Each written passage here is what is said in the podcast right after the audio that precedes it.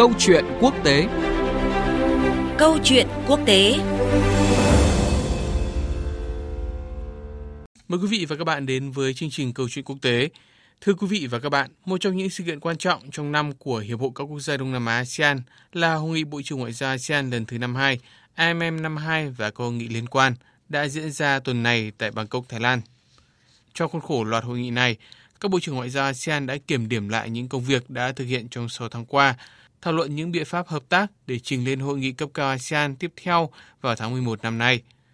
Trong khuôn khổ sự kiện này, đại diện các nước a sê an cùng các đối tác cũng thảo luận nhiều vấn đề an ninh, phát triển quan trọng của khu vực cũng như toàn cầu. Chúng ta sẽ cùng điểm lại những nội dung chính của loạt hội nghị này trong chương trình Câu chuyện quốc tế. Trước hết là phần tổng hợp ngắn ghi nhận những nội dung đáng chú ý. Phát biểu khai mạc hội nghị, Thủ tướng Thái Lan Prayut Chan-ocha nhấn mạnh, trong sáu tháng qua kể từ Hội nghị Hẹp Bộ trưởng Ngoại giao a sê an tháng một năm hai không một chín, sự hợp tác chặt chẽ của các quốc gia a sê an đã mang lại những kết quả cụ thể.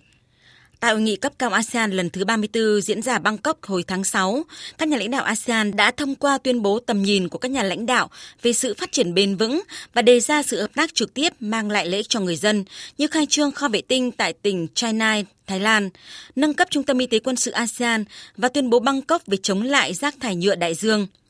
Thủ tướng Prayut Chan-ocha cho biết, tại Hội nghị Thượng đỉnh G hai mươi tại Nhật Bản vừa qua, với tư cách là Chủ tịch a sê an, ông đã nêu lên bốn lĩnh vực hợp tác chính là sử dụng công nghệ và đổi mới tài chính để hỗ trợ tài chính bao trùm đối với phụ nữ, thanh niên, khởi nghiệp và các doanh nghiệp vừa và nhỏ, cũng như những cộng đồng ở các vùng sâu, vùng xa, thu hẹp khoảng cách phát triển giữa các vùng thành thị và nông thôn, bảo tồn và phục hồi môi trường và các nguồn tài nguyên thiên nhiên, thúc đẩy phát triển nguồn lực con người.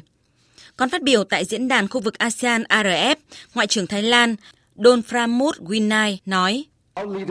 lãnh đạo của chúng ta đã nhấn mạnh sự cần thiết khu vực cần nhìn lên phía trước, củng cố đoàn kết. Chúng ta cũng thông qua một văn kiện quan trọng, tầm nhìn a sê an về kế hoạch Ấn Độ Dương-Thái Bình Dương.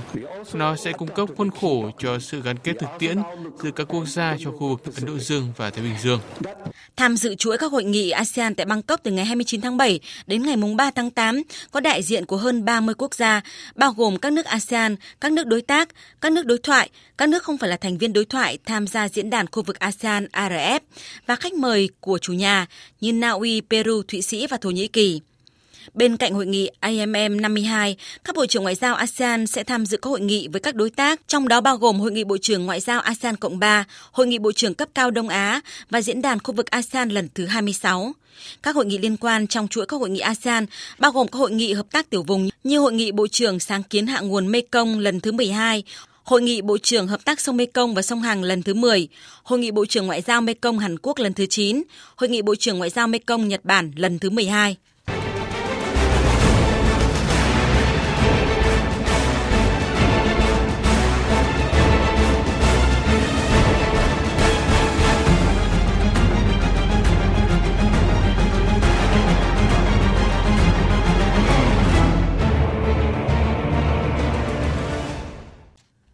Thưa quý vị và các bạn, với một loạt cuộc họp quan trọng, Hội nghị Bộ trưởng Ngoại giao a sê an lần thứ năm mươi hai và các hội nghị liên quan được coi là một trong những sự kiện lớn của a sê an trong năm. Vậy a em em năm mươi hai đã giúp a sê an triển khai các kế hoạch và xử lý các vấn đề song phương và đa phương như thế nào? Chúng tôi có cuộc trao đổi với phóng viên Quang Trung, thường trú Đài Tiếng nói Việt Nam tại Thái Lan, người đã có mặt để đưa tin về hội nghị trong những ngày qua. À, vâng, xin chào anh Quang Trung ạ. À, thưa anh, Hội nghị Bộ trưởng Ngoại giao a sê an lần thứ hai mươi hai và các hội nghị liên quan vừa diễn ra ở Thái Lan được coi là sự kiện quan trọng của khối với một loạt các nội dung thảo luận quan trọng trong hợp tác nội khối cũng như là quan hệ với các đối tác bên ngoài. Vậy điểm nhấn trong loạt sự kiện vừa diễn ra là gì thưa anh? À, vâng, thưa anh Phan Tùng, Hội nghị Bộ trưởng Ngoại giao năm hai và những hội nghị liên quan vừa mới kết thúc ngày hôm qua tại Bangkok, Thái Lan. Ngoài các hội nghị chính thức thì có rất nhiều các cuộc gặp bên lề của các quốc gia tham dự và đây là một sự kiện ngoại giao có tác động rất lớn tới không chỉ khu vực Đông Nam Á. Điểm nhấn của sự kiện này thì đầu tiên là phải kể đến Phó Thủ tướng Bộ trưởng Ngoại giao Việt Nam Phạm Bình Minh đã đưa ra tuyên bố lên án những hành vi làm bất ổn ngay trên thực địa Biển Đông của Trung Quốc. À, những cái phát biểu này được đưa ra ngay trong ngày đầu tiên của hội nghị và nó đã phủ bóng trong suốt gần một tuần các sự kiện hội nghị diễn ra.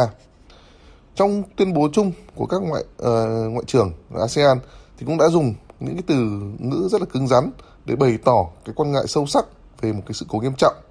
Các bộ trưởng cũng đã chỉ ra rõ ràng rằng các bộ trưởng cũng đã chỉ ra rõ ràng rằng Trung Quốc đang gia tăng hoạt động quân sự trên Biển Đông.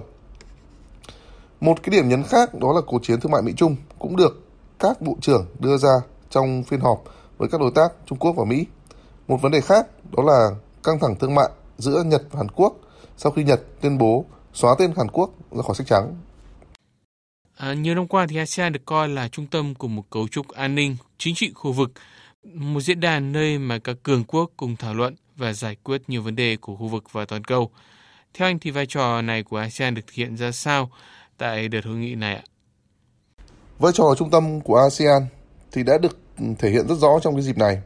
Quan hệ giữa ASEAN và các đối tác thì được đẩy mạnh. Các nước đối tác đều tỏ rõ sự quan tâm và mong muốn tăng cường hơn nữa quan hệ với ASEAN, đưa ra nhiều sáng kiến và đề xuất hợp tác mới. Ngoài ra thì nhân cái dịp này, rất nhiều cái cuộc gặp song phương giữa các bộ trưởng của các cường quốc như là Mỹ, Trung Quốc, Nga, Nhật Bản thì cũng đã thể hiện cái việc tin tưởng vào vai trò của ASEAN. Một cái ví dụ đơn cử như là việc Ngoại trưởng Mỹ Mike Pompeo đã làm trung gian cho cái cuộc gặp à, giữa Ngoại trưởng Nhật Bản và Hàn Quốc ngay bên lề hội nghị lần này. Như vậy có thể nói, qua hội nghị lần này thì vai trò và vị thế của ASEAN cũng như là cái vai trò trung tâm của ASEAN trong cấu trúc của khu vực à, được tiếp tục đẩy mạnh và à, được tất cả các nước đối tác đặc biệt coi trọng. À, Biển Đông vẫn luôn là một thách thức với ASEAN, liên quan trực tiếp tới sự ổn định của khu vực, đặc biệt là trong bối cảnh Trung Quốc liên tiếp có những hành động gây hấn thời gian vừa qua. À, quan sát diễn biến tại hội nghị, à, quan điểm của ASEAN và các đối tác xung quanh câu chuyện Biển Đông à, ra sao thưa anh? Tại hội nghị lần này thì sự ủng hộ của các nước đối với chính nghĩa của Việt Nam tại Biển Đông là rất rõ ràng. À, điều này thể hiện ngay từ cái tuyên bố chung của các bộ trưởng sau hội nghị. Thứ hai, đó là cái vấn đề Biển Đông luôn luôn được đưa ra thảo luận tại các hội nghị, từ cái hội nghị Bộ trưởng Ngoại giao ASEAN lần thứ năm mươi hai cho đến các hội nghị của ASEAN với các đối tác, ASEAN cộng ba, vân vân. Tại cuộc gặp song phương của Phó Thủ tướng, tại các cuộc gặp song phương của Phó Thủ tướng, Bộ trưởng Phạm Bình Minh thì vấn đề Biển Đông cũng luôn được đề cập tới và các nước đều bày tỏ quan điểm ủng hộ Việt Nam trong vấn đề Biển Đông. Một trong những cái động thái rõ ràng nhất đó là việc Bộ trưởng Ngoại giao các nước Mỹ, Nhật và Australia đã cùng đưa ra một tuyên bố chung lên án những hành động mang tính cưỡng bức của Trung Quốc tại Biển Đông. Trong tuyên bố này thì kêu gọi Trung Quốc phải chấm dứt ngay các hành động đơn phương, bày tỏ quan ngại về việc Trung Quốc đã triển khai các hệ thống tên lửa tiên tiến trên Biển Đông và họ chỉ ra rằng đã có những cái báo cáo tin cậy cho thấy cái nước này cản trở các dự án khai thác dầu khí đã hoạt động lâu nay của Việt Nam trên Biển Đông. Ngoại trưởng uh, Australia Payne thì khẳng định bản tuyên bố chung thể hiện sự cam kết mạnh mẽ của Mỹ, Nhật và Australia đối với sự rộng mở và tôn trọng luật pháp quốc tế trên khu vực Ấn Độ Dương, Thái Bình Dương. À, vâng, xin cảm ơn phóng viên Quang Trung về những thông tin vừa rồi.